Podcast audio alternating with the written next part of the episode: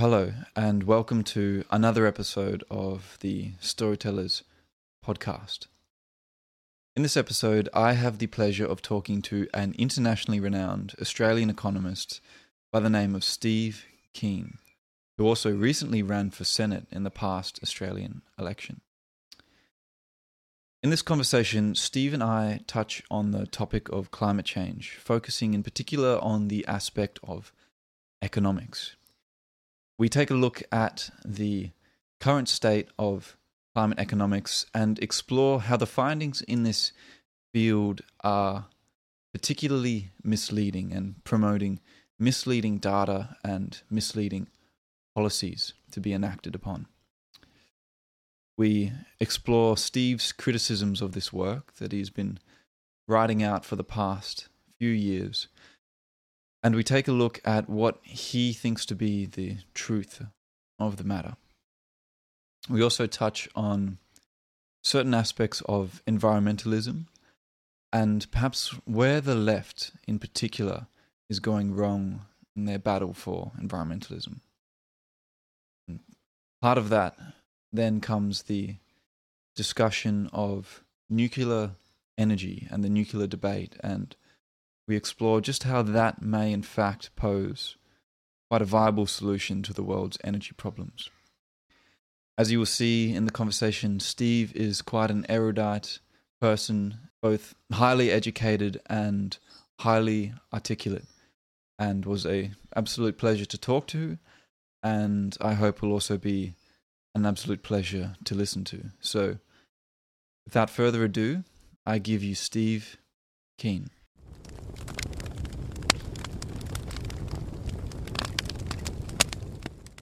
So, today I have the pleasure of talking to Steve Keen. Steve is an internationally distinguished post Keynesian economist known for his critiques of neoclassical economics. He publicly warned against the advent of the global financial crisis three years before its occurrence, and he is also the author of The New Economics and Manifesto, as well as other works. More recently, he has been making headlines for his unforgiving criticism of the works of modern climate economists. So, Steve, thanks for joining me this evening. Delighted to talk, Lucy. And this is, the word has to get out on this. So, the more people I can talk to and get the word out, the better. Oh, exactly. I saw, I actually came across, I think, your first article in the conversation last year or two years ago. And this was before I'd even started doing something like a podcast, but I had plans for it. And so I noted you down quite a while ago now as a potential guest for when we got here. So it's great to finally be here. So, was there anything that you wanted to add there um, and into that little intro? And maybe you could just briefly explain to some of the less economically inclined individuals what post Keynesian means, what neoclassical means, and then maybe elaborate on why you're the person to be talking about this. Okay. Um, well, the, the, economic theory is my analogy for economic theory really is, is astronomy at the time that we discovered there are craters on the moon. And uh, you have a previous uh, sect of economics called neoclassical economics, which has been going since 1870. And that if you sort of supply and demand, and that's the mainstream. And it's superficially appealing, it's superficially convincing, and it superficially makes sense. But when you dive into the deep logic of it, mathematically in particular, uh, you find there are mathematical and empirical flaws that make it completely invalid. Um, but that that is the dominant uh, approach to economics, and I've been trying to dislodge that for 50 years, obviously unsuccessfully, um, uh, along with a whole bunch of other people who are also critics.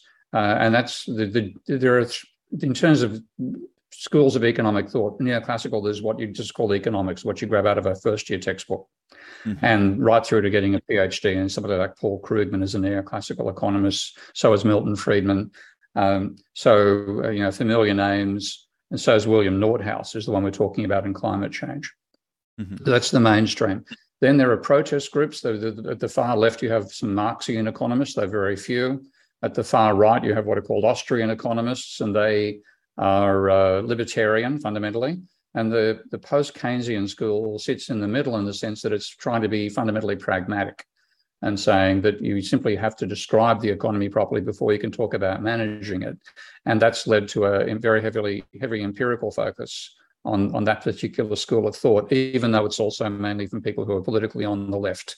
But for example, if you know the Gore-Tex family, uh, which you know is, is they're, they're, large bastions of the American right, um, but their economic advisor is a post-Keynesian, and I've spoken to the Gore, fam- Gore-Tex, the Gore family uh, about economics. So it is not necessarily left or right. It's basically correct.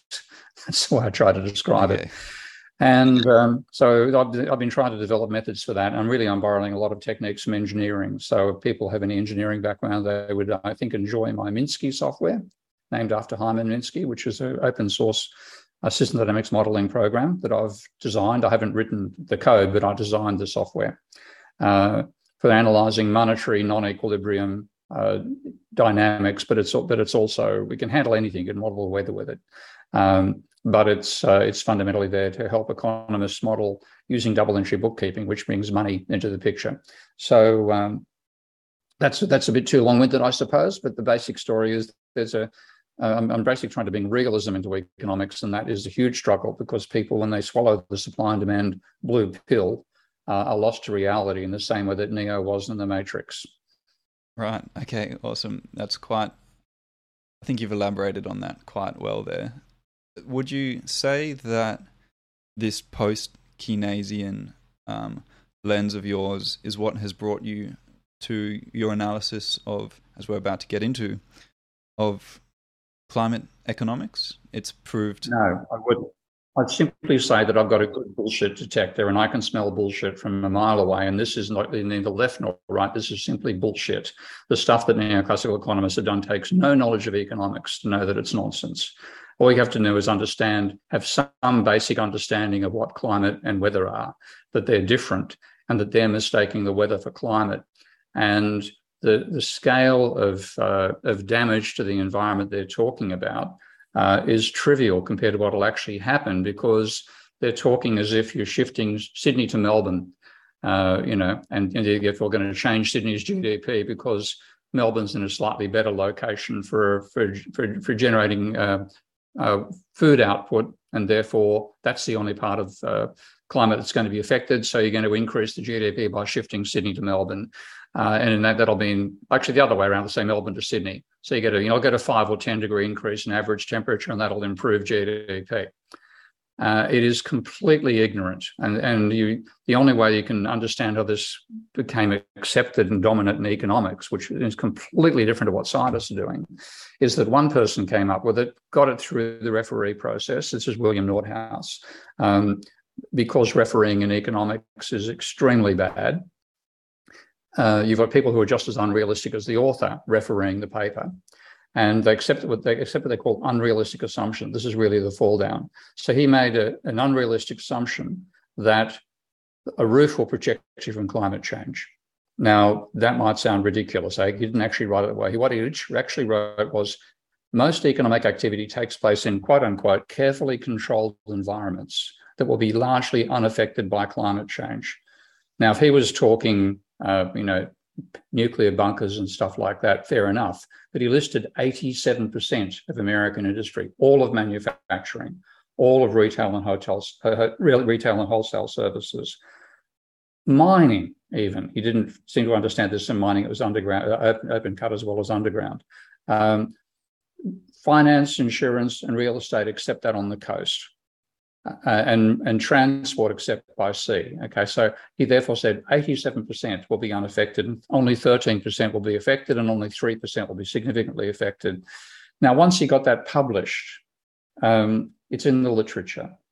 And then he, he gets PhD students working with him and so on. And a little group builds up that starts reproducing his stuff. And most economists, frankly, couldn't give a shit about climate change. They, they, they don't take it seriously in general.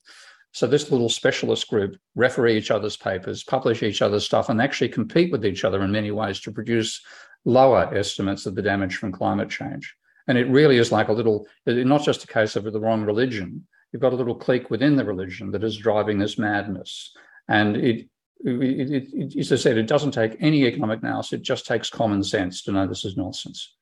Okay, awesome. Well, All right, let's let's take a step back here and lay the groundwork or investigate what it is that pretty much you've just said and step it out a little bit more. Um, the fundamental work behind what we've just been talking about there. And so to kick that off, I'm going to read an abstract of a paper from yours, which encapsulates things nicely. So, forecasts by economists of the economic damage from climate change have been notably sanguine compared to warnings by scientists about damage to the biosphere. This is because economists made their own predictions of damages using three spurious methods, assuming that 90% of GDP will be unaffected by climate change because it happens indoors, using the relationship between temperature and GDP to GDP today as a proxy for the Im- impact of global warming over time, and using surveys that diluted extreme warnings from scientists with optimistic expectations from economists. Nordhaus has misrepresented the scientific literature to justify the using of a smooth function to describe the damage to GDP from climate change. Correcting for these errors makes it feasible that the economic damages from climate change are at least an order of magnitude worse than forecasts by economists, and may be so great as to threaten the survival of human civilization. And so you sort of summarized maybe perhaps the top end there, um, the the top part of that story. Um, so maybe we can go back and dig into the the core of that and the work behind those claims and what you've just made, um, statements you've just made. So maybe you could. This is your story, so maybe you could elaborate on that as you as you see fit. Okay. Uh, well, the economists, when they when when climate change was first mooted, in effect, it was largely by, uh, in, in, terms of the systemic implications for human society, by the Limits to Growth study, which is literally 50 years old this year, 1972. And when it came out, it was making predictions of effectively social breakdown uh, with a, a, whole range of different factors collapsing food output, rising uh, health problems, uh, increasing pollution, et cetera, et cetera peaking sometime between 2030 and 2050 when you take a look at the, the curves they drew. And this was all this was work actually done by engineers at Massachusetts Institute of Technology. People people who'd look back think the green was a bunch of greenies, you know, hippies somewhere writing this thing up. It was largely for engineers at MIT, all being trained by a guy called Jay Forrester, who developed the software that did this modeling. And they had done some very, very careful empirical work backtracking the, the um, their, their model to, to 1900 and ran the model forward to 1970, making sure the model fitted the index numbers they generated out of the data, and then ran it forward from 1970 to, to, to 2100. And they then showed the pattern from 1900 to 2100 uh, on their uh, on their, their charts in the book. And William Nordhaus uh, led the charge by economists against this, and he, he literally claimed there was not one empirical fact in the entire book. That they, they, had no respect for empirical data. Now, in fact, this is a mistake at the limits to growth. They didn't publish their empirical works until 1975. They made the mistake of putting the report out first. But it was totally wrong to say that. And then what you would expect is that he would be very careful about the empirical data. But he, what you got instead was, and this is so typical of economists, um, he simply assumed that um, the problem couldn't be too big, couldn't be existential. And he then simply said we can add up, we can, we can work out the effect by adding up current data or by extrapolating current data. So the adding up approach is where they said we can say this industry will be affected by climate change, this industry won't. And they start immediately by assuming that manufacturing won't be affected. And in, in the same article, this is in 1991 now, and we wrote The Economics of Climate Change, a paper in the Economic Journal. He literally said it's very hard to see direct impacts from climate change on most of the economy, manufacturing, services, et cetera, et cetera, in the next 50 to 75 years. Now, an obvious direct effect is the role of energy. Okay? If we finally realize that pumping carbon dioxide into the atmosphere is destroying the survivability of the biosphere for human society, then we're going to cut our energy. And at the moment, 85% of our energy comes from fossil fuels. Now, if we did have to, let's say tomorrow, for example, and this is literally the sort of example I, I, like making all the time. We've had storms that have, you know, wiped out, that hit Brisbane really badly, which is why Brisbane voted for three Green councillors in this election. Uh, we've had storms that have wiped out a village in Germany. We've had storms that have taken Vancouver's roads off the map. So Vancouver was isolated by, first of all, fire and then storms. That's remember when uh, a, a, tiny town in Vancouver hit, hit virtually the highest one of the highest temperatures ever recorded last summer and then burnt down the day after and then was flooded.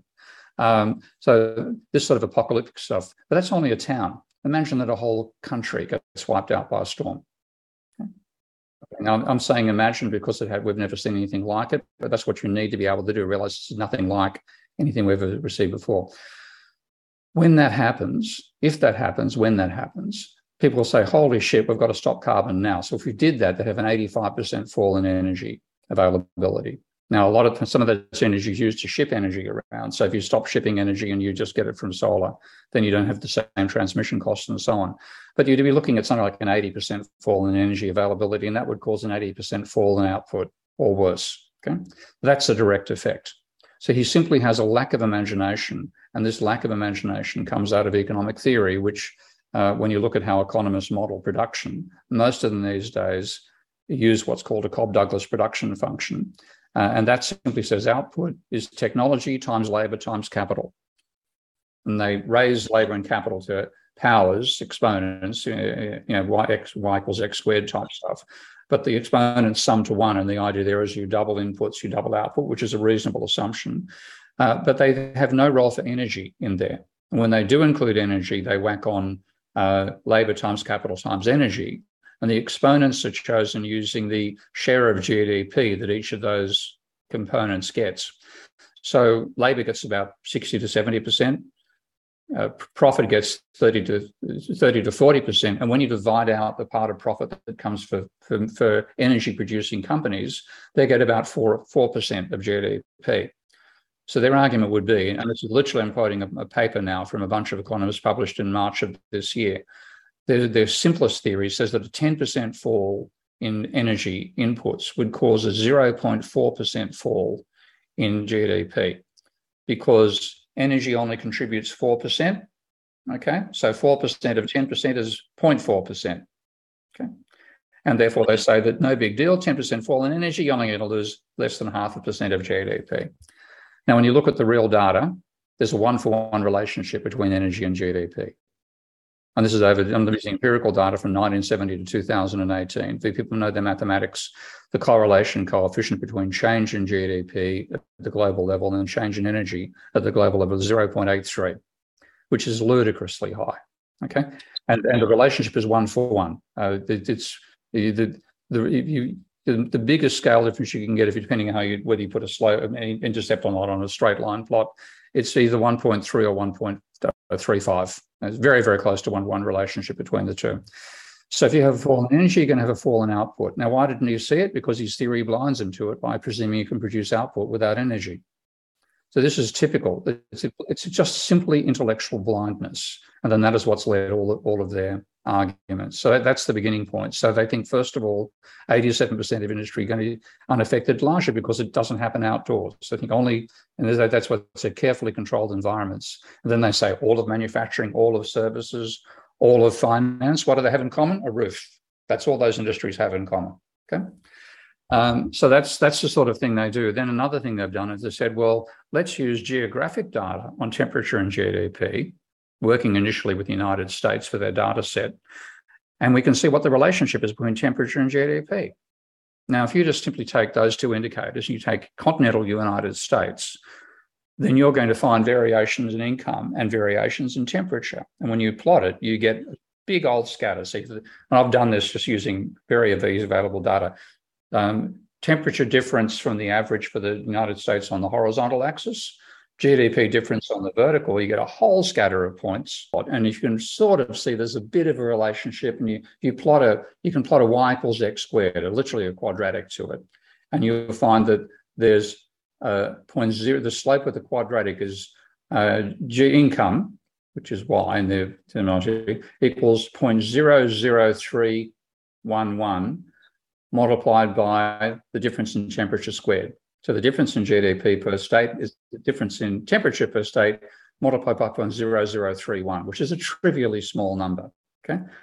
And what it implies is you can have a 10 degree change in temperature and only have a, a 20% change in GDP, roughly. Okay. Now that's actually more extreme. That's a little plot that I did. That's more extreme than what Nordhaus uses. He equals the, ch- the change in GDP equals 0.00227 multiplied by the temperature change squared. So if you have one, uh, you, need a, a, two degree change in in uh, temperature, which gives you four. You know, two two squared is four, multiplied by 0.00227, you get up to 0.01, which is one percent. So he's literally saying, you know, two degree increase in temperature, one percent fall in GDP, and then finally get up to about um, eight percent. At, six degrees, you're going to get eight percent as your prediction. That's literally that simplistic. Now, when you look on, the, and, and if you look, if you want to compare, you know, um, New York to Florida, then you could say, well, New York's about, you know, it's twenty percent richer and it's ten degrees colder. So if we increase the temperature of New York to Florida's temperature, that implies that you'll get a, 20% fall in GDP. Well, you nothing much to worry. In one of in one of your recent articles, you pointed out uh, late last year after COP 26, uh, you pointed out that three new papers had been published, pretty much stating that um, climate change were to continue unmitigated to uh, 2100. It we'd see only a four to seven percent decrease. Fall in GDP which they gave to two decimal points of accuracy, by the way, 3.67% fall for a four degree increase in temperature. They can't even give you one decimal place of accuracy in modern data. You know, they barely get, you know, we get GDP's risen by 3.2% this year.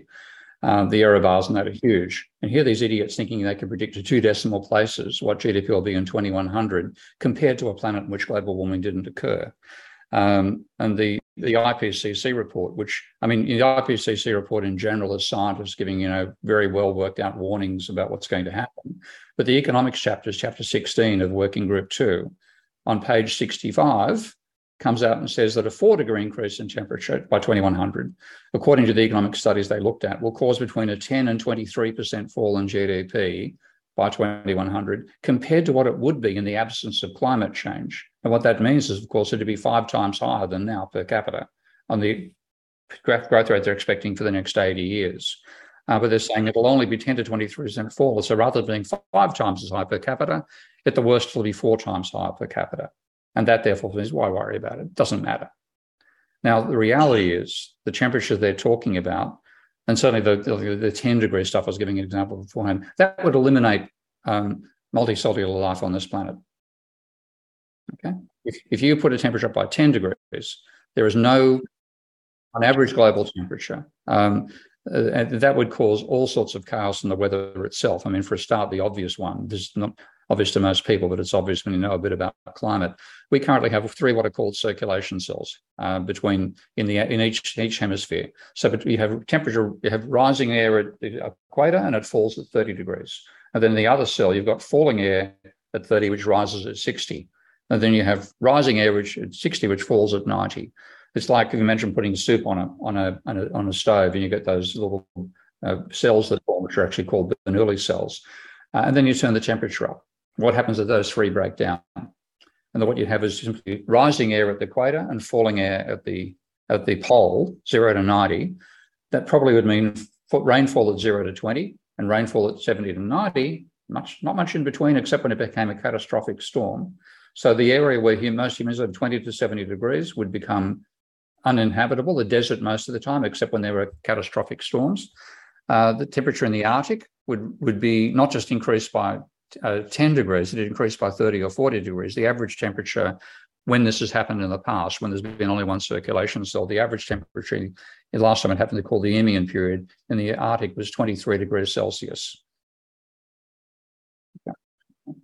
Okay. Fair bit higher. The reason being because this one circulation cell, the heat that gets generated at the equator is falling at the pole. Okay. Okay. That's right. So what you therefore get is is a totally different climate, and for part that would mean parts of the planet, and certainly the equatorial and subequatorial belt, probably right up to about 60 degrees, 50 degrees, certainly 40 degrees north, probably 50, would have temperatures which humans can't survive. And why that? I mean, there's uh, we, we, we, people don't realize we're one of the two animals that sweat. The other ones are horses. Okay, so sweating cools us down. Other animals can't sweat. They've got to, you know, that's why dogs hang their tongue out. That's how they get the heat out of their system. If you put the external temperature up that high, even we can't generate enough evaporation to cool us down. So at a temperature where the if you had 35 degrees Celsius and 100% humidity, at that temperature, you've got about six hours before your whole body breaks down because you can't transmit heat. You will die of heat exhaustion. And that's, I don't, if, you're Arnie Schwarzenegger, the young Arnie Schwarzenegger naked uh, and in the shade, you will die of heat exhaustion. Okay. There's no way you can remedy yourself from it. So the, the temperatures they're talking about are simply insane on a climate front.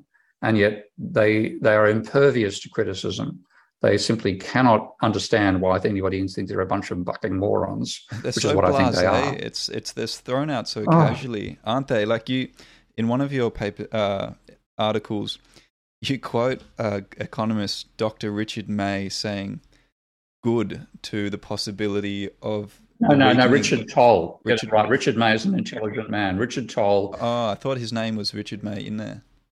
Okay. No, no, no. Richard May is actually Australia, Australia, Australian who was uh, a, a, a great leader in in, com- in complex science, complex system science, and became. I think he, he's he was the advisor to the Queen for a while on science. He knows what he's talking about. Okay. The person you're talking about is Richard Tol, T O L. My my apology. So Richard read it out Richard again, Tol yeah. talking about the possibility of a weakening Gulf Stream, which is a major regulating um, ocean mechanism, and that being a good thing because it just it might uh, d- I think decrease temperature in Europe was that or increase temperature in Europe decrease um, and and that's that you know and it's which is obviously just a such a ridiculously simple minded opinion Exactly. and yet Exactly. It that's doesn't deserve any respect at all. that's positive. So, what this was this is a question that I wanted to ask later, but I'll ask it now. You know, why do these esteemed economists, these you know people who should who are smart, I'm sure have some Mm, yeah. some brains on you know they they've got brains on them. Uh, they seem to miss or dismiss the, for example, the patently obvious points that on their surface that um, that you make. Um, is it like purely incentive, or are they? Why are No. they just? Why are they perceiving these ideas through such a purely rigid economic frame? Yeah, it's not incentive. This is what most people who criticize them get wrong. They think they're saying it because they're paid to say it, you know, by fossil fuel lobbies. No, they actually believe this stuff, which is actually worse.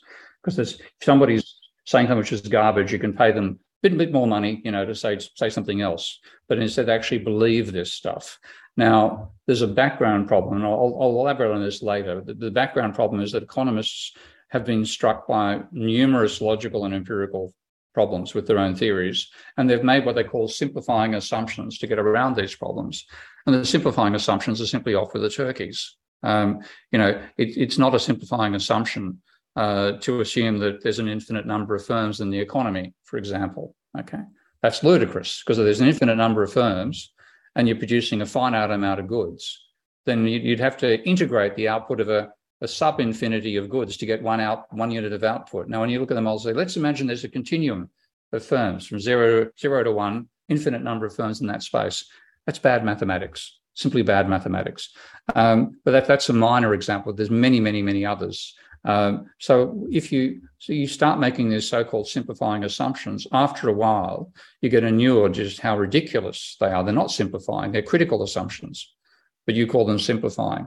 And this dates right back to Milton Friedman writing a paper called The Methodology of Positive Economics back in 1953, largely to advise people not to read empirical research that was showing that firms do not face the rising marginal cost. That's an essential part of the model of how firms set, set prices. Okay?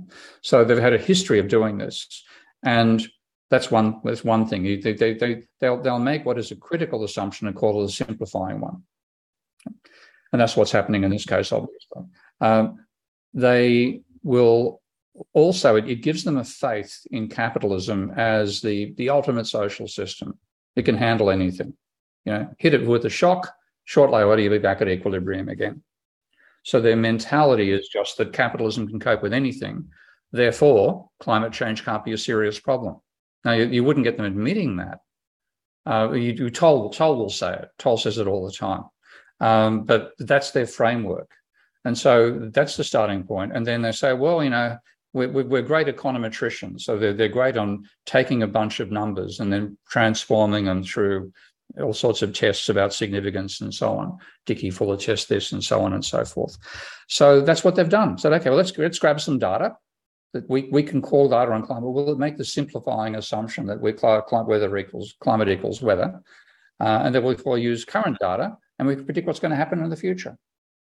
And it is you think you bunch of turkeys, you simply cannot do that because this uh, the, the the data you've got depends upon the climate we've got right now, which is those three circulation cells, temperature level, uh, the global you know, being the average it was in pre-industrial days. As you rise the temperature, the whole pattern of the way that the uh, Earth atmosphere circulates, the amount of energy in the ocean, the amount of carbonic acid in the ocean, all these things change dramatically. And that changes the, the, the viability of this planet for life and and they just gloss over the top of it. So, like for example, the most recent example I got of that was a bunch of economists. Well, one criticism which economists have copped is you haven't taken tipping points into account. So, what's going to happen if we go from a an Arctic that reflects all the sunlight that falls, or ninety percent of the sunlight that falls on it, which is what ice does, to an Arctic that absorbs ninety percent, which is what blue ocean water does. What if we lose the summer sea ice? What happens to the temperature balance of the planet? Because that is equivalent to I, I don't know. If, I don't think there's a billion or a trillion tons. I think it's a billion tons of carbon. But the the impact of that reflective thing disappearing is like adding very very rapidly because you're going to you, you can go from ice free ice covered which is what it was 30 years ago to ice free which it may be in five years time or 35 years worth that's like doubling our annual carbon dioxide output in terms of the amount of heat that it traps on the on the planet because that heat rather than reflecting back into outer space again, gets absorbed by the ocean and then transfers through the through the um, ocean with the with with the, the um, all the various uh, um, currents in the ocean. So that that is absolutely huge. Now they took they said, well, what happens if we lose the Arctic summer sea ice, Greenland, the West Antarctic ice shelf, the Amazon, the Gulf Stream, as you mentioned a moment ago, the technical term is the Atlantic Meridional Overturning Circulation. The Indian monsoon that goes crazy or, or, breaks down. Permafrost, so all the carbon dioxide that's stored in the frozen tundra, that all gets released. And finally, ocean methane hydrates. It's eight. Ocean methane hydrates are methane we know that is stored under great pressure and, and, and cold at great depths in the ocean. So that's what all that stuff gets released. And they said that that'll change GDP by 1.4%. Now, I'm sorry. If those elements of the planet disappear, we won't be on the same fucking planet. Okay. It'll be uh, uh the chaos that will cause in terms of the volatility of the weather uh, and, and the survivability of various economic activities and social activities will just disappear. And there they're saying 1.4%. And that, by the way, Yeah, you are, and, and, that's what's actually happened. Like, uh, it,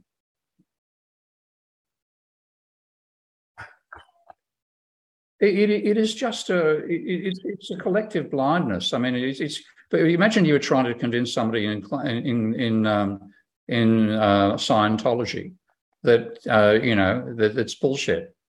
What chance have you got?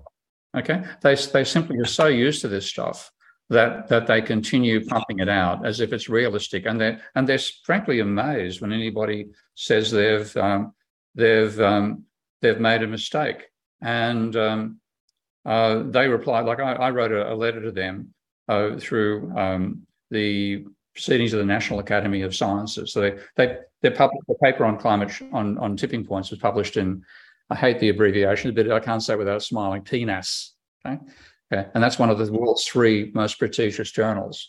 And we began by saying that you've just you've just got to have, you know, uh, we, we, quoted Robert Solow. Solow spoke at the, the Congress, American Congress. Robert Solow is a leading neoclassical, but he's a critic uh, of, of, parts of how the theory is applied. So he spoke to um, the um, um, American Congress about why did models miss the global financial crisis, and he said these models, the people who build these models don't they don't pass the smell test.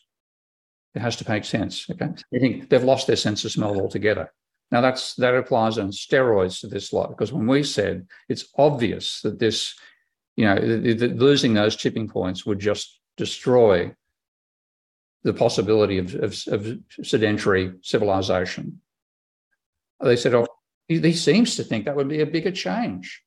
Yeah. And we've given a lower bound. Now, here's this 1.4% bullshit again. They're predicting, I think about if they said by if there's a six degree increase and three degree increase in temperature and all those tipping points go, the tipping points will add one one percent water damage. If the six degrees and the tipping points go, they'll add 1.4 percent water damage. So Nordhaus is saying in his 2018 American Economic Review paper, after he got the Nobel Prize, he said that a six degree in temperature degree increase in average temperature would reduce GDP by 8 9%, I think. They then said another 1.4%. So the actual impact on taking in tipping points into account, about 11% fall in GDP from a six degree temperature rise. We would be extinct. Okay. Uh, uh, we we possibly find a, a, bunch of humans, you know, would survive somewhere in the in the in the northern the, the, around the frozen tundra, maybe. Nobody could come out of doors anywhere between zero and 60 degrees north most of the time because the temperature would kill you. Okay. Uh, and in that situation, they're saying, you know, including the temperature change plus tipping points, 10% fall in GDP by 2100. Now, it is just ludicrous, but they're so caught up in their little way of thinking they they can't even see that. And they reply, so, well, ours is a lower bound, you know? Well, again, this nonsense of two, one decimal place accuracy. Okay. If you're trying to predict GDP in 2100, don't pull my leg and say you can get it accurate to one decimal place or even 1%. The best accuracy you're ever going to get is those a 10% range. So you round one 1.4% in in terms of 10%, you get zero. So what they're saying is losing all that stuff, no effect. Now that is seriously diluted. And the trouble is they're taken seriously as scientists. And people like Stuart Kirk from HSBC read their read the summaries of their stuff, never check and see how they get these bloody numbers, and then come out and say, why don't we don't worry about financial? Why bother? Why would you bother? And that, unfortunately, is the mentality that is seeped into politicians and journalists. I think that's what you just touched on there is plays a large part in this is that people people don't know how to uh, disseminate and and criticize the claims that some of these economists are making in the way that say you do and so they're presented in in this pedestaled manner by these experts and then embraced by people like for public people which I maybe wanted to mention uh, later but like um, Bjorn Lomborg and Michael um, Shellenberger and and and and those kinds. Um, and so maybe just to quickly summarize what you've been going over. At the start, like clearly you made the point that energy isn't included into these into these functions, into these um, to these coefficients, and which is obviously clearly erroneous, even just from the simple perspective that as temperature increases, um, either upwards or downwards, you're going to see an increase in energy consumption due to a need to moderate those temperatures internally or externally through either heating or cooling, which is going to use more energy, which is going to result in more, let's say, fossil fuel consumption at this point in time, which is going to increase our temperatures and so on. So on. It's kind of a circular, uh, circular flow on effect. But and so that's one point, and that's just a simple part of that equation. But um, you've outlined that economists' views are very tightly confined to an isolated perspective of income at the level of industry and particularly industry indoors applied to GDP um, and and temperature, um, saying that a small inc- using a using a smooth function on Nord on Nordhaus's part that a in, increase in temperature is going to in, in the graph itself it's ex, it's relatively exponential it's not linear but a smooth function is going. It's actually a it's simply a parabola. Okay, but the, what he's using is a parabola, not exponential. Exponential, I wouldn't be complaining as much. It's parabola. So what you get is, according to his, here's a parabola, uh, y equals 0.02 times x squared. That's pretty much his summary. Okay. Mm-hmm. Of, but missing, so missing y equals, yeah, two two percent multiplied by, um, mm. you know, uh, temperature change for the change in GDP, and missing that crucial point of of tipping points, which is as you summarized that along that increase, along that curve of temperature increase and GDP decrease, there's not going to be any particular particular events that will shatter that curve effectively or result in a massive spike in GDP loss or even well no might downwards in GDP downwards yeah. yeah, yeah. massive spike up in spike up in temperature as well of course yeah. yeah yeah, yeah. exactly. Um, which seems as you've just laid out there's plenty of reasons why that is erroneous um, and it's a relatively straightforward point and so you you touched on this I think at the start of our conversation before we kind of deep dived, but if the work of all of these people are so faulty, then how are they like Nordhaus? How are they getting Nobel? And you've you've already kind of elaborated on this, but how are they getting Nobel prizes for it? Is it just that they're, as you mentioned, their their findings uh, it might be cynical, but their findings are just convenient, uh, that they're just simply not able. Yeah, no one's investigating them well, um, properly. No one's investigating. I'm thinking Bjorn Lomborg, which you, to talk about a charlatan. One way you can show is a charlatan. He, he cherry picks scientific data to find, you know, flaws in the data or or things he can, you know, focus upon and ignore the full detail. But he's diving down to find stuff that he can pull apart. He just quotes things as economists as if they're gold. You know, he never says, "Oh, but look at this. Nordhaus assumes 87% of industry will be unaffected by climate change." Isn't that silly? He never does that. It's always on the science side that he tries to, uh, you know, pull apart, find holes, and, and, pull them apart, and so on. Um, but yeah, people people just don't. Um, um, oh, by the way, I'm going to, to go now and get my power supply because my power. I just ran from the, the study here. I've got uh, 29%. Give me a minute to come back with the power cable. Yes, so pardon me, get, get our train of thought back there again. Um, so what? Yeah. So my my question was, you know, as we're discussing, it appears as if the reasoning um, and the outputs of these economists are faulty, and yet they're somehow managing to get PhDs for them. In the case of Nordhaus, um, and is it is it just purely cynical in that their their findings are convenient, or or what? What's going on there? Why is this the case? It's um, well, you know, as you said, Nordhaus got the Nobel Prize for it. Was president of the American Economic Association, and writes one of the dominant textbooks. He actually edits Samuelson's textbook, so it's, it's the, the, the the longest running textbook in economics is written by William Nordhaus. Mm-hmm. So, the, what what is going on is that economics is a belief system. Okay, they think it's a science. Okay, they're quite convinced they're being scientific, but it's a belief system. And in that sense, your best analogy is the Catholic Church. Okay. And now, will the Catholic Church award a prize in religion to a Muslim? Probably not. Okay. That's what they do. They reward a prize to the most faithful member of the church. And that's what Nordhaus is. So he got the prize because he's promoting the religion. That's not what they call it for. Uh, but literally, that's the, that's the way you get success. They put in a few people occasionally who are critics. So, for example, Paul Romer got the prize in the same year, and Paul Romer has an excellent paper called "The Trouble with Macroeconomics," which is it's never been published, but it's on the web. The Trouble with Macroeconomics, and he goes through rubbishing conventional macroeconomics. So they'll occasionally put a critic forward as well as putting somebody who's a, um, a supporter of the religion. But fundamentally, you've got to be neoclassical get to get the prize. Have been a few exceptions. Um, but uh, generally speaking, it's it's people who promote the religion in the most uh, influential way. And at the moment, of course, climate change influential. Uh, he wasn't the only potential recipient within the religion for the Nobel Prize for Economics on Climate Change. There's a guy called Martin Weitzman. Now, Weitzman committed suicide shortly after Nordhaus got the prize. And there's, mm. you know, nobody knows. I don't think he left a suicide note, but a fair bit of people say, you know, he basically thought, partly I should have got it and but it's also he's so depressed about what the potential dangers are, he was actually talking about what he called fat tail events. So things that are, you know, you might have a statistical average, but there can be these big events. So we're increasing the probability of these big events. So his research was that the other end of the mainstream still saying, well, we could have stuff which totally wipes out our data range. It just becomes something that we just rule out because it can't happen within three standard deviations.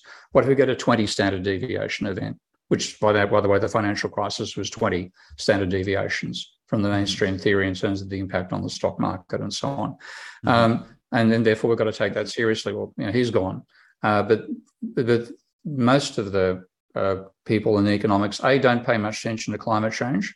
So mm-hmm. uh, Nicholas Stern did a empirical survey of economics journals, the leading economics journals, about either 10 or 30 of them, I think.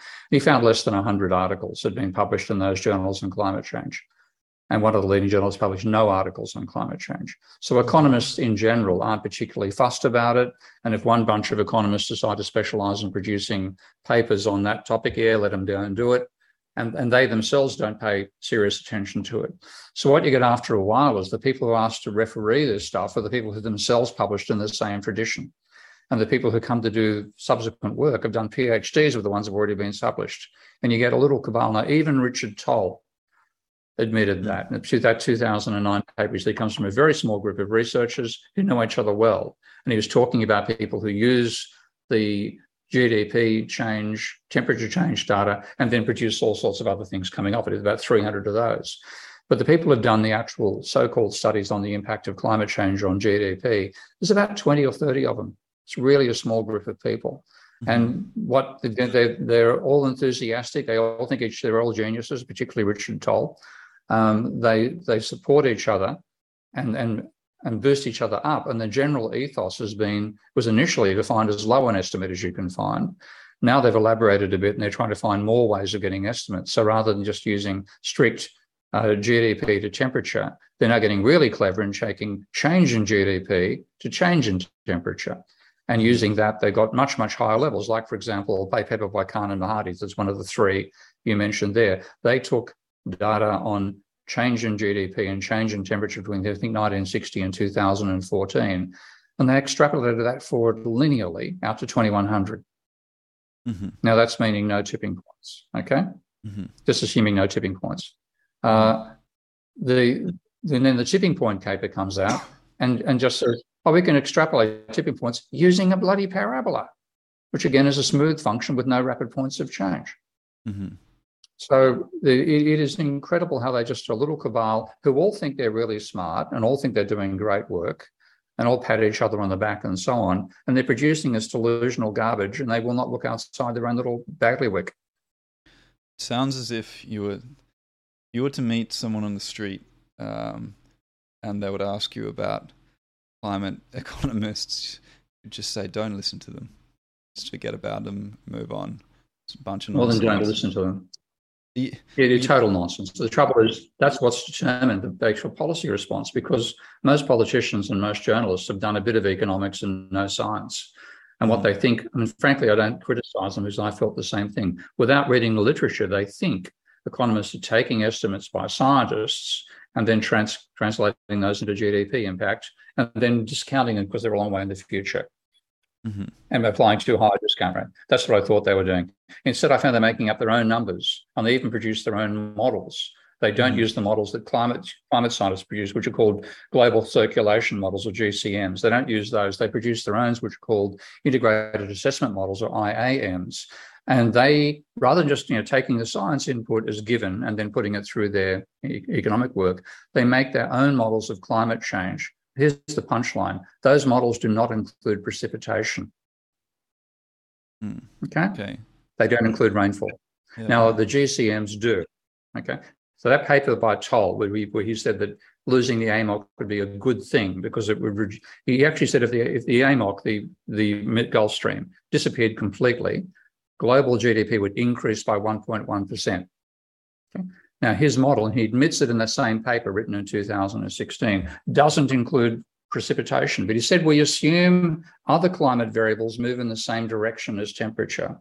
Now, what he's got is a you know a, a upside down parabola. Here's here's the best situation, and then you, if you get a rise in temperature, you fall in GDP. Equally, a fall in temperature, fall in GDP. We're here, global global warming, and moves us over the peak and back again. Lo- losing AMOC pushes you back a bit towards the peak again. That's why it improves the situation. Now he's assuming if temperature improves, getting closer to the ideal temperature, which I think in his model is 13 degrees Celsius average temperature, uh, getting closer to that will make things better. And you assume, oh, rainfall will get better too. No, it won't. Now, the scientists who do these global circulation models, uh, a guy called Tim Lenton did a model for the OECD last year. Mm-hmm. And in that model, he said his model looked at what is the impact of a two and a half degree increase in temperature and losing the Gulf Stream on Europe and, and the globe in general, because they can actually, the models are global. And uh, he said that the impact on wheat uh, output would be such as to reduce the percentage of the land of the planet that could grow wheat from 20% to 7%. Percent mm hmm And the percentage could grow corn from 14% to, I think, 5%. So said the impact of losing the AMOC plus 2.5 degrees Celsius temperature increase would be catastrophic. Mm-hmm. Now that's realistic because it's including rainfall. Yeah, no. So these idiots in economics, none of them have yet included precipitation in their models. You you paint a pretty disparaging picture of economics. So, uh, I economics was one of my majors at university, and people, it's one that it's a field of study that receives a lot of criticism, particularly for young people, because it's seen to align with I think just broadly speaking, with with markets and capitalism and associated with all the woes of the world in that in that in that sense, um, profits, mm. money, whatnot, um, which a lot of young people, particularly anyone that goes to university, is tends to be relatively left leaning, and that seems to be the sentiment of the of my time. It seems. Um, Mm. And criticisms, some of the criticisms that people would make um, about it, say, "Oh yeah, I do economics," and people are like, "Oh, but isn't well." First off, but that's just that's just theories. It's not how the real world works, right? Or, but how do you, you know, it's it's all based based off past data, data of the past, which in in and of itself isn't necessarily the the incorrect thing.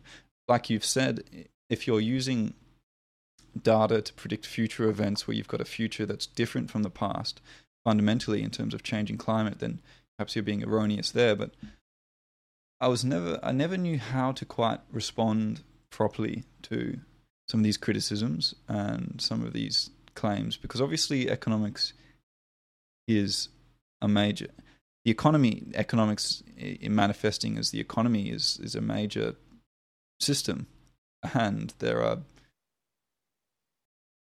rules and um, there it's it has a certain way of working um, and in a manner that can be you know in some ways at least understood and described and truthfully and accurately at least that's my perception of it. So what maybe just briefly just a sideline to tangent what do you make of the field of economics broadly speaking? Is it just this this field of climate economics and neoclassical that does as you say is to dominate the um, dominate the field as just being unhelpful and out of touch with reality, or is, is the field as a whole partic- not particularly have much not have much utility? The field, the field as a whole, and, and this is one of the problems. My, my analogy, which I hope makes sense to people, is imagine astronomy at the time of Copernicus what you had at that time, the vast majority of astronomers were building models of the of the solar system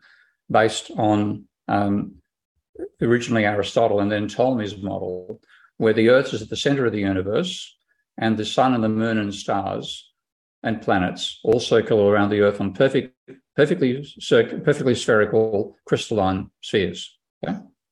And the mystery they had was, well, the planet sometimes, you know, Mars is going that way in the sky, and other times going that way in the sky.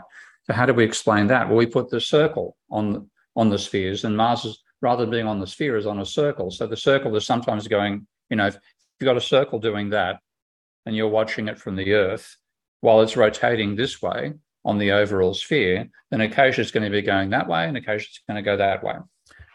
And it was incredibly elaborate mathematics. You, you took a lot of work to build one of these models because you, you were trying to fit out a, a circle um, that fitted Mars, another one that fitted Venus, another one for Jupiter, one for Saturn, uh, Mercury. You had uh, uh, and if you went for more accuracy in one, you might have less accuracy in another. They, they had all things they've had there were things what they call deferents and epicycles and offsets, et cetera, et cetera.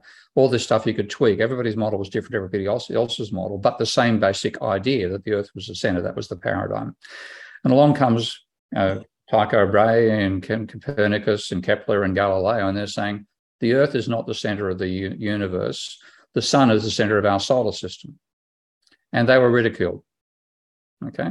And in fact, initially their models couldn't predict as accurately as the as the Ptolemaic astronomers could because the Ptolemaic had 1500 years to tweak their models and get their arithmetic right. So even each individual model differed, they were more accurate than what Copernicus and Galileo and co were saying. But of course, they were completely wrong. They got the structure of the universe completely wrong. Anybody who believes that now is a flat earther and deserves to be ridiculed. Okay. Particularly in the days of Elon Musk rockets, and we're watching, you know, seeing the Earth nine minutes above and back down again. How anybody can maintain flat earthers now, I simply do not know. Um, it's, it's religious in that sense. Um, so the same thing applies with economists. They have this elaborate theory um, where rather than Earth being the center of the universe being the organizing concept, the organizing concept is a market that reaches equilibrium. Okay? And they built their entire uh, theory on the basis of capitalism being a system which reaches equilibrium. Now, I can't think of a less realistic description of capitalism okay? because the interesting stuff in capitalism, the reason why it's so much more fascinating than previous social systems and so much more creative is change. Okay? We're forever having change in technology, change in income distribution, and change in the climate rating, all that as well. So you need a model that looks at change and disequilibrium. And that's people like people like Schumpeter, one person who had a very strong disequilibrium interpretation of the economy, as, did Keynes to some extent, though he hadn't broken away enough from the um, from the equilibrium way of thinking. Uh, Minsky, Fisher. So you have all these people who've done non-equilibrium work, and they're they're, they're the heretics. In that sense, they're the Copernicus, and I'm, I'm one of the successors to that group. So what you have is a religious view that sees the system as dominated by equilibrium and everything is pushed back into an equilibrium framework. If you talk to a neoclassical economist, every second word, one, one word is the, and the next word is equilibrium. Okay, they can't help but reason in that fashion. When you look at modern sciences, they've they've got non-equilibrium concepts. We can model a system out of equilibrium. Uh, it's it's no longer necessary to assume anything happens in equilibrium. And the only way that a system is in equilibrium is if it's completely dead and frozen to absolute zero. Everything changes. So what they've done, they've developed this incredibly elaborate mathematical structure over the last 150 years. And the, the people today would, would not understand how it actually got to where they are, but it began from this equilibrium way of thinking. And now equilibrium has become a religion to them. So they think, you know, uh, they, they want to remove anything that stops us reaching equilibrium. So this is their Valhalla on earth. So it, but it looks incredibly sophisticated, but it's sophisticated in the same sense Ptolemy's mathematics was. Okay, but it's wrong. You need to change your structure completely, and uh, and that's where I do non-equilibrium work. I built a software package for dynamic modeling and economics called Minsky, uh, and the post-Keynesian group haven't broken away enough from the equilibrium. They're still sort of affected by what they've been taught, but you you do get this breakaway from equilibrium thinking uh, the mainstream forget about money. They leave money out of their models on equilibrium arguments again, uh, which is nonsense. You've got to include money in a capitalist economy to understand it properly. So I don't necessarily go with the left or right critiques. I go with the correct critiques. And their, their model of the economy is describing a structure that does not exist. When you look at the empirical data, it cannot exist. And yet they're calling that capitalism. Now, the, the, again, it's you, you, might as well to try to persuade a neoclassical economist is wrong. You might as well try to persuade, persuade uh, uh, you know, a, um, a Scientologist like uh, what's his name, um, Tom Top Cruise. Gun, uh, Tom Cruise. Tom Cruise, that his religion is wrong. Good luck. Good luck. Yeah. Yeah. Okay.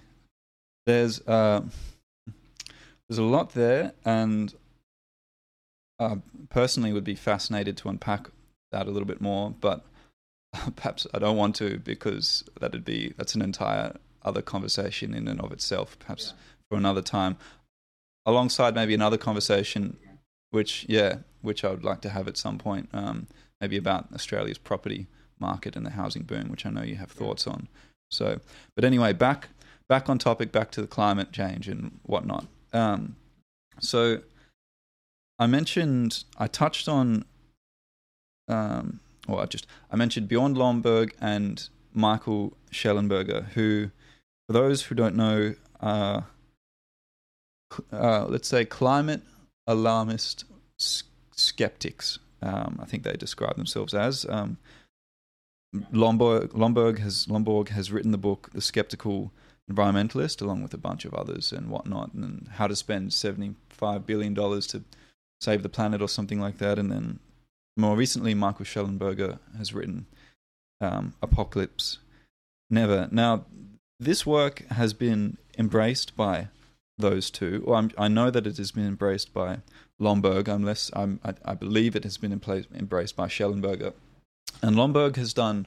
He's someone I came across a while ago and was quite fascinated by, actually, um, initially, and I still am to an extent. But so back in he runs he runs the Copenhagen Consensus Center, and back in 2009, he uh, grouped five world class climate economists um, of the kinds that we've been talking about to come up with a, a ranking um, of how you would best spend $250 billion per year globally to combat climate change. And he had a ranking of very good to very poor. And within that was things like climate engineering, marine cloud whitening. Um, it was in very good. In good was adaptation. In fair was things like forestry, so expanding and protecting forests um, and what and carbon offsetting and stuff. Some of that stuff, uh, which is the industry that I work in, um, cutting methane, and then carbon taxing at the very bottom as being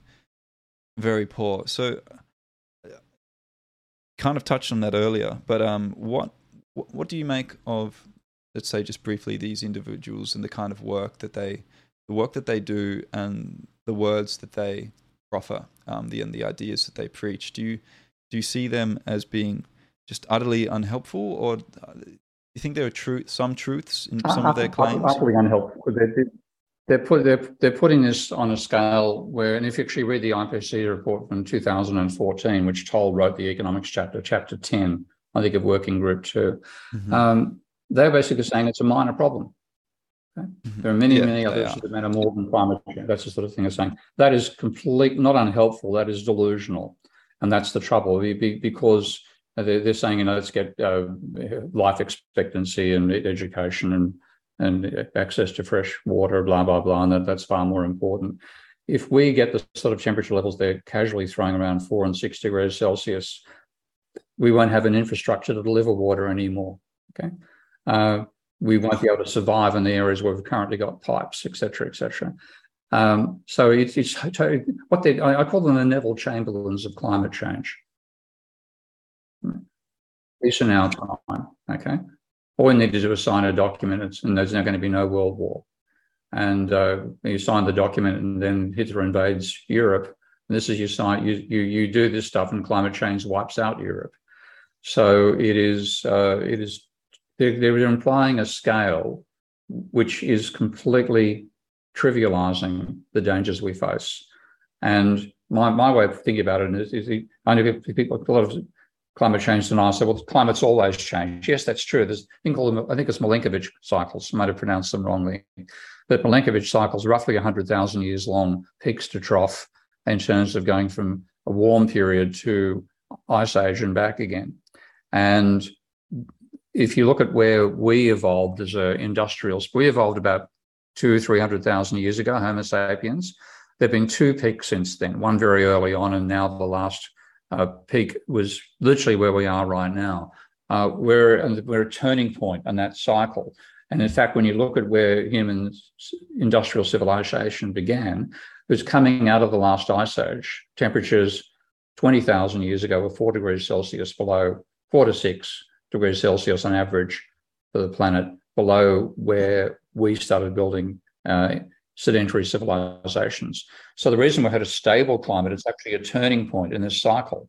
So you've got this ra- rapidly increasing temperature, rapidly falling temperature, rapidly mean in terms of you know units of 10, 15,000 years. Uh, but the turning point is where we evolved our industrial civilization. So if we hadn't had, if we had no impact to the climate, we'd now be heading back down again into a cold, into an ice age. Okay. So it was a, it's quirk of history and, and, and you know, geological history that we built our industrial civilizations right at this peak. Now, if we let it go back into into um, freezing, then we'd be wiped out by glaciers at some point. Uh, what we're doing instead is pushing in the other direction. We should have gone horizontal. So we evolved at roughly, you know, the, I think the average temperature of the planet is, is about 14 degrees Celsius, 14 and a half above the average temperature of the whole planet, 14 degrees above Celsius, zero. Um, we should have tried to maintain that average. That'd be intelligent. Instead, what they've by trivializing it, say climate is no different to the weather, we're blasting out of that range. And that's the mistake they've made. Uh, the, they're, they're treating daily fluctuations here as equivalent to blasting out of that, that range. And that will eliminate the capacity for sedentary civilizations, whether we go above or below. Mm-hmm. Um, you know, it's more than one one degree plus or minus. Treating uh, treating could weather be catastrophic. Like, treating climate like weather. Yeah, You're trying to model model yeah, climate fact, as if it's yeah. as if it's like weather. I yeah, I remember watching a podcast. Um, I think it was Jordan Peterson's podcast with Michael Shellenberger. Um, and there was one point in particular which was, and he's a very reasonable sounding um, person and intelligent sounding person, and um, but yeah, there was one point in particular, an ecological ecological point, um, which I wish I could remember the specifics of it now, but it was just nonsense, and it was it was particularly frustrating for me. I come from a background of um, eco- ecologists, family of a bunch of ecologists, and so whatever this point was, it was it was very clearly just wrong and poorly reasoned, and frustrated me a lot. And as as these things tend to do for people, as I'm sure this has done for you, this whole climate econ- economics um, sort of landscape for for so many many years now, and I think that there was one question that I wanted to pose before a final point. Um, so, what what do you think the or two questions really? What do you think ultimately, just to to wrap it up, you've been alluding to it this whole time, but the consequences of the work of people like Nordhaus and what have you, and Shellenberger, Lomborg are, and do you think that your analysis and your take on things and your critique has made much headway or enough headway? And the latter, definitely not. Mm-hmm. Okay. Um, I, Why? I, mean, I, th- I think that largely because I'm outside the mainstream. I don't get listened to. Mm-hmm. I get I get some you know, like that particular article in the Globalizations Journal, the appallingly bad neoclassical economics of climate change. That had a, a huge number of hits on Twitter, uh, mm-hmm. uh, but it didn't get any newspaper coverage worth mm-hmm. speaking of. Uh, and at the same time, there's there's a a sense in which they wear the aura, aura of respectability. He has a PhD, here's a Nobel Prize. He went to, he's at Yale. This bastard's Keen. Um, yeah, he's got a PhD in economics, but he taught at, you know, he's at Kingston University. That's a third rate university in the UK. Why take him seriously? Mm-hmm. That is the sort of, even, you know, that is the sort of um, disparaging. Don't even bother looking at the person or the argument. Just take a look at the status. Uh, so that that's incredibly hard for me to break through. That's one reason mm-hmm. I tried to run for parliament to actually get past that barrier and mm-hmm. be able to say this sort of stuff in the Senate.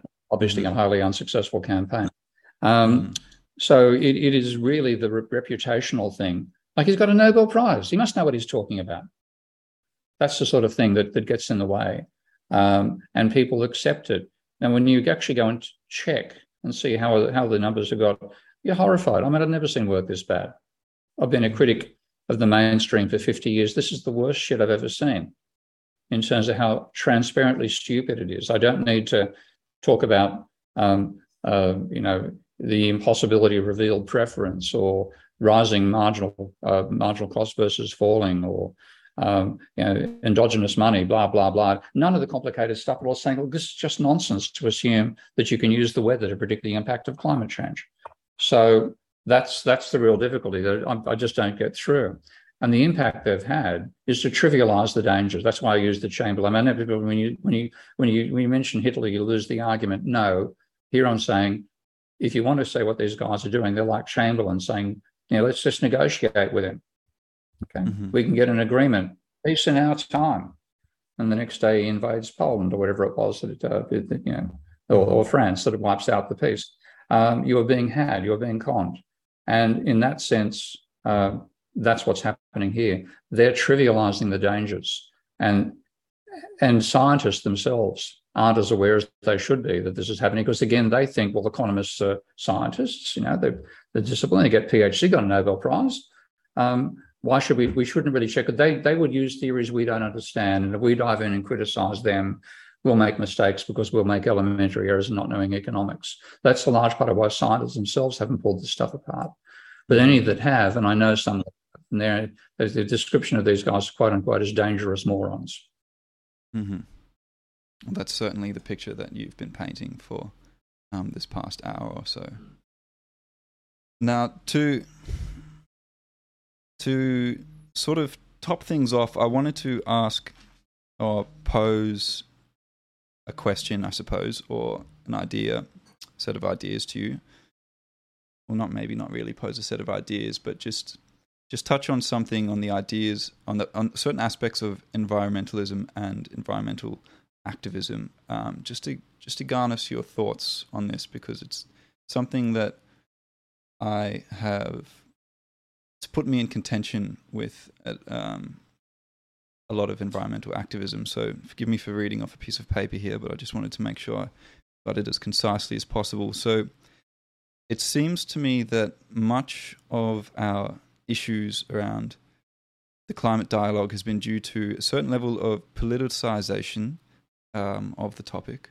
Um, and perhaps this is why the economic things feeds in so well, because economics is so quite tightly tied to um, politics by and large. Um, and so perhaps beginning, and this perhaps began, this politicization began with the an inconvenient truth by Al Gore. It made it a bit of a lefty issue. And that's that's an analysis made a few times by people like Steven Pinker um, in, in, in Enlightenment Now. And I also think that, but I also think that beyond the influence of interested parties like the coal, gas industry, um, and and people like these um, climate economic economists who are trivializing this trivializing this issue, progress has been hindered or not particularly helped by voices like like Greta Thunberg who verge on demagoguery and der- derisive moralizing in their in their tone um, with, with a fair serving of oversimplification of, of, of the topics at hand and because the thing that we're trying to do here with greening and making our economies and our systems more sustainable is an incredibly complex and difficult operation. Like uh, my last podcast with an old professor of mine, we were touching on the nature of the fossil food fossil food industry um, and how that sorry the food industry and how that has been heavily that is supported by fossil fuels fundamentally because you need hydrogen to produce ammonia, which is a major fertilizer, and you need liquid natural gas to produce hydrogen, at least at this point in time. Um, and so, but part, yeah, and so, yeah, exactly. Now, part of the problem there is that with this move towards a less carbon dioxide intensive energy system, we are diverting a lot of our LNG to um, energy production or stopping the production of new LNG um, uh, supply lines to begin with, which is making it more and more expensive and more more difficult to produce hydrogen cheaply, to produce ammonia cheaply for farmers, which is driving up the price of fertilizer, which is driving up the price of food, and is going is probably going to be driving, um, particularly in marginal regions, farmers into poverty. And so it's a circular element there of saying, well, we don't want more LNG because we want to move towards green technologies. But unfortunately, although it's perhaps getting close, we're not there yet in producing things, particularly at mass scale, things like ammonia, um, without using these fossil fuels. And so I don't think that, uh, I suppose, I don't think that simplification and oversimplification and bashing the other side with blunt, simplified tools, as is done by both sides in the debate, um, the climate debate, is particularly helpful. And yet, that seems to be a large part of activism. It's just by nature. Um, and I think actually more so on, on the pro side, on, on the left side of things than than the right side of things, even um, probably just because the left are more seem to be more concerned and making more noise about it. Um, so I guess I just wanted to see what your thoughts are on on that and, and, and your take on sort of the nature of environmental and climate activism and where you think it goes wrong or where you think it's perfectly fine the thing you're leaving, you're, you're um, alluding to is a, a, lack of systems thinking, both by the economists and by the climate change activists. So, like for example, on the natural gas front, the last thing we should be using natural gas for is heating, uh, because it's such an essential part of our food system right now. And if we start getting shortages of natural gas, or we find we can't use it anymore, then there goes our food system. And uh, like in terms of the impact of superphosphate on on food production, we're looking if we didn't have superphosphate, we'd be looking at a 75% or more fall in agricultural output mm-hmm. because it's such an essential part of our, of our food system. So we have to reserve that. And so that's we, until such time as we can find a replacement way to generate those fertilizers or replacement food systems to generate that food, mm-hmm. We have to make sure that stuff is reserved for food, exactly. not burnt to keep homes warm. Um, so that's that's a systems level of thinking. And and you also have to look at the economic system the same way, which is again not properly done by either uh, the, the, left or the right. I can understand the left's frustration because a bit like me, you're screaming into a void. Mm-hmm.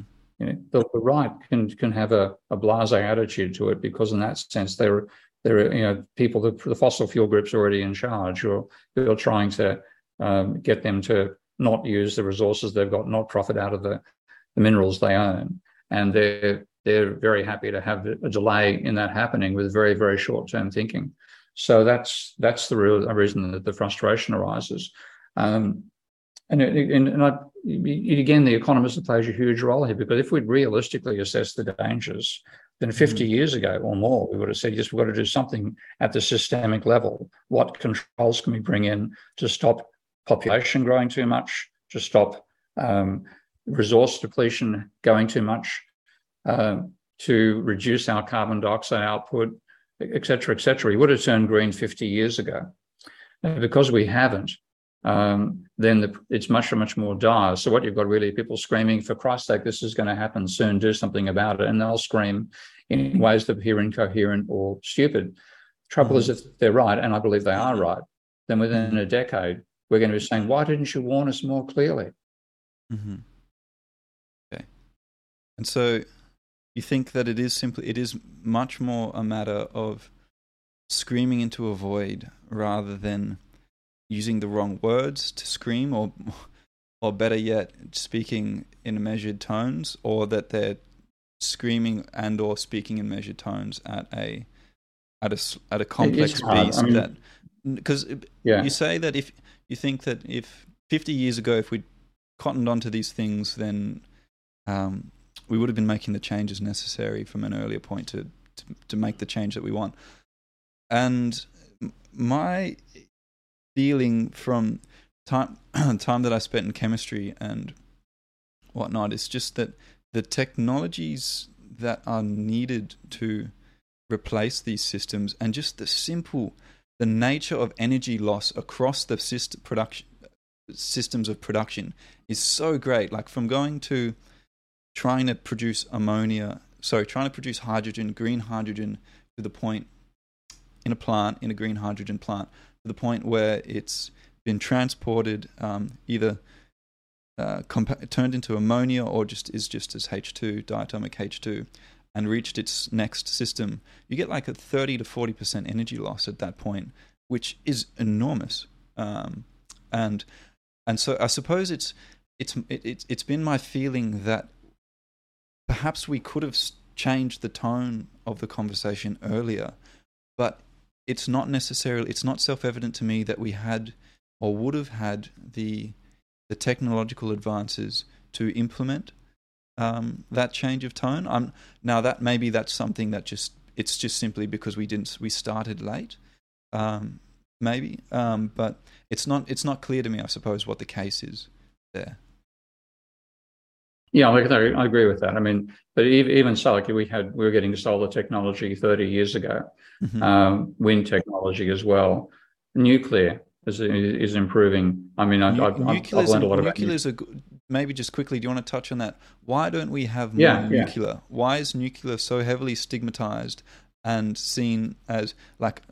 Okay, maybe. Do you think that the the the the concerns against nuclear are particularly justified? Like, why is Germany turning no, off their nuclear power plants and going yeah, back to coal? Is this just huge yeah. ideology? But this um, it just it's an ide- ideological stance, but it also seems to be almost tied into environmentalism and the left. Correct me if you think I'm getting that wrong there with the yeah like i think that's true i mean yeah. I, I, I was you know a critic of nuclear power and, and obviously nuclear weapons and and and, uh, and, and the uh, extent to which the old-fashioned systems could go critical in the old three mile island event and so on mm-hmm. the china syndrome if you remember that old movie with jack lemmon um, so all this sort of worries what people had. The system was inherently unstable, would break down, uh, and if you had a failure in the control system, then you'd have a critical event, and you'd have enormous destruction. We had the, the Three Mile Island, and uh, as it the, the Fukushima, the uh, plant in mm-hmm. Japan. Chernobyl, Chernobyl, etc. And then plenty so of apocalyptic movies coming from that, which just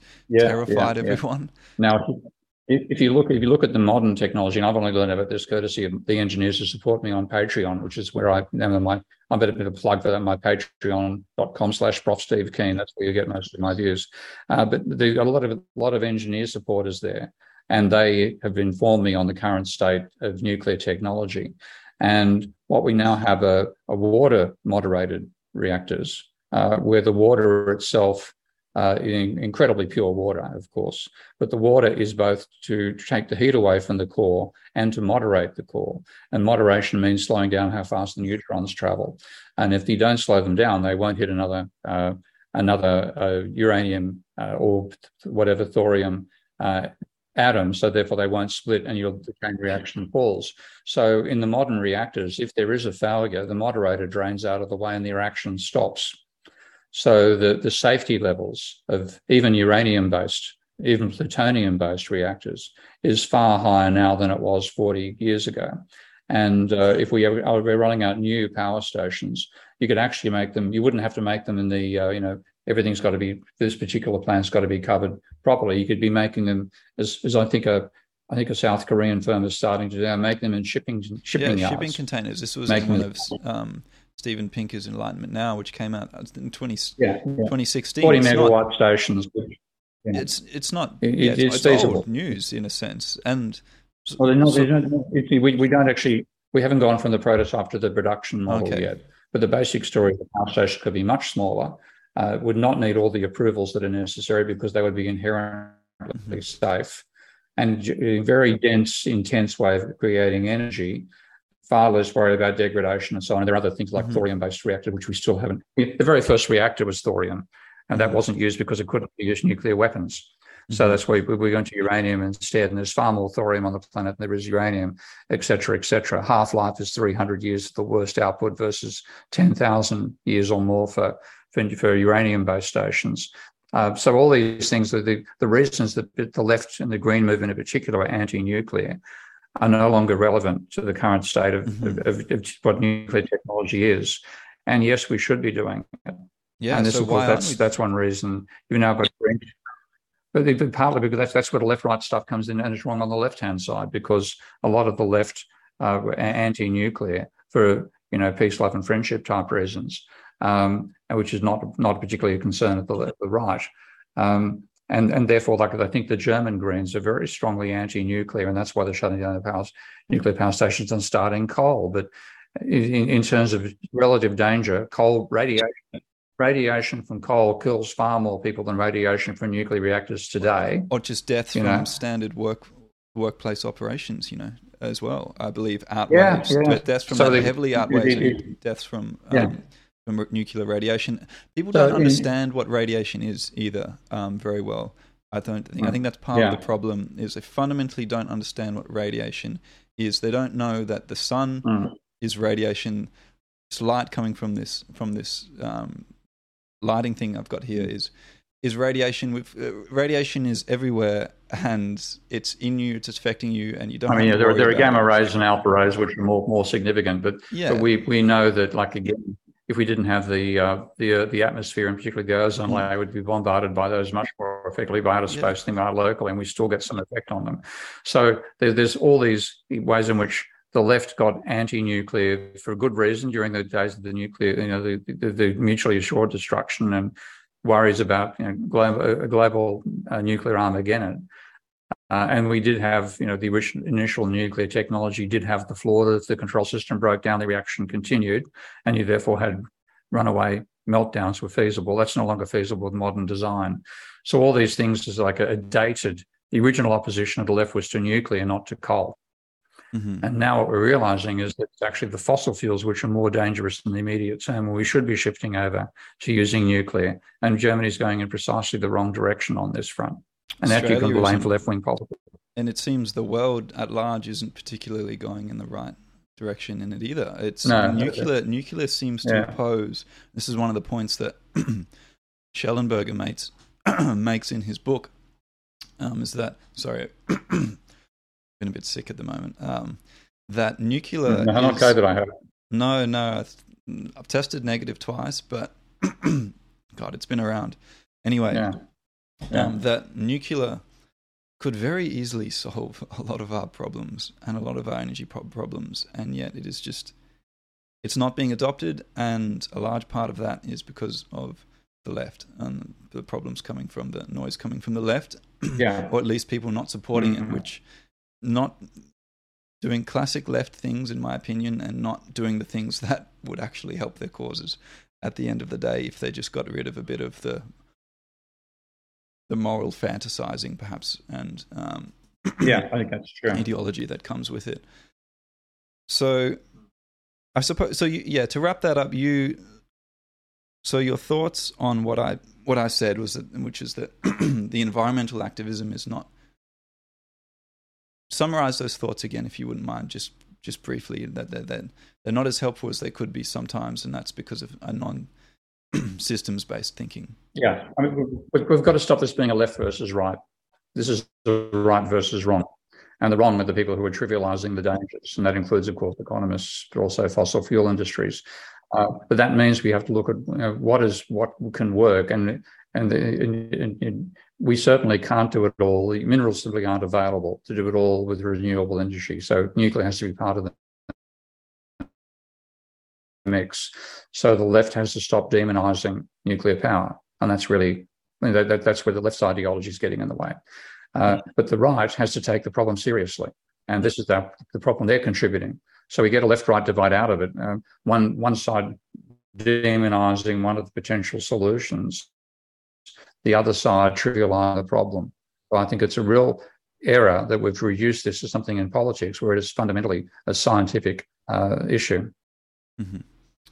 Yeah, and the because the nature of the debate is charged, you get people becomes emotional, and people aren't people aren't measured, and people aren't careful in tone, and so communication is made in a manner that is reactive and makes the other side react rather than engage you in interested, rational discussion, and that seems to be fundamentally where topics of because we're talking about values here talking about identity, we're talking about beliefs, um, what people think are important, and when those get challenged or disregarded or whatever, um, that's when people, that's when the emotions come in and the, the reaction, rationality goes, and we become less productive, I think, than we could be. And I think that's what characterizes the nature of these, by and large, a lot of the nature of these these climate debates, um, um, and even debates about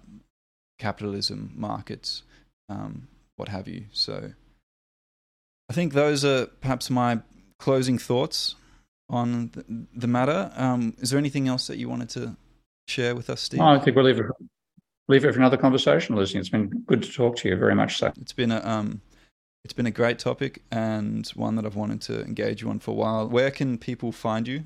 Um, if people Okay, two sites. There's uh, my Patreon site, patreon.com slash Prof. Steve Keen.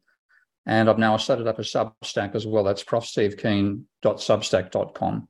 So those are the two main sites people can find my work at. Most of the stuff I post there is posted for, for open access. The podcasts are subscriber only. Uh, there are some posts I'll put up which are just for subscribers. Um, so I, people can you know sign up for free. I'd like them to sign up to support what I'm doing because mm-hmm. Uh, that's my sole source of income these days. So mm-hmm. that enables me to do what I'm doing. So patreon.com slash prof Steve Keen, uh, profstevekeen.substack.com. Awesome. Great. Well, I highly encourage anyone who's listening to to follow and I'll also make sure to post those articles that we've been going over um, in the bio in the link of this this video of this podcast. I'll make I'll send you the latest one, the, the ones on the uh, on the shipping points as well if you haven't got those. Mm-hmm. Great. Well, Steve, it's been a pleasure. Cheers.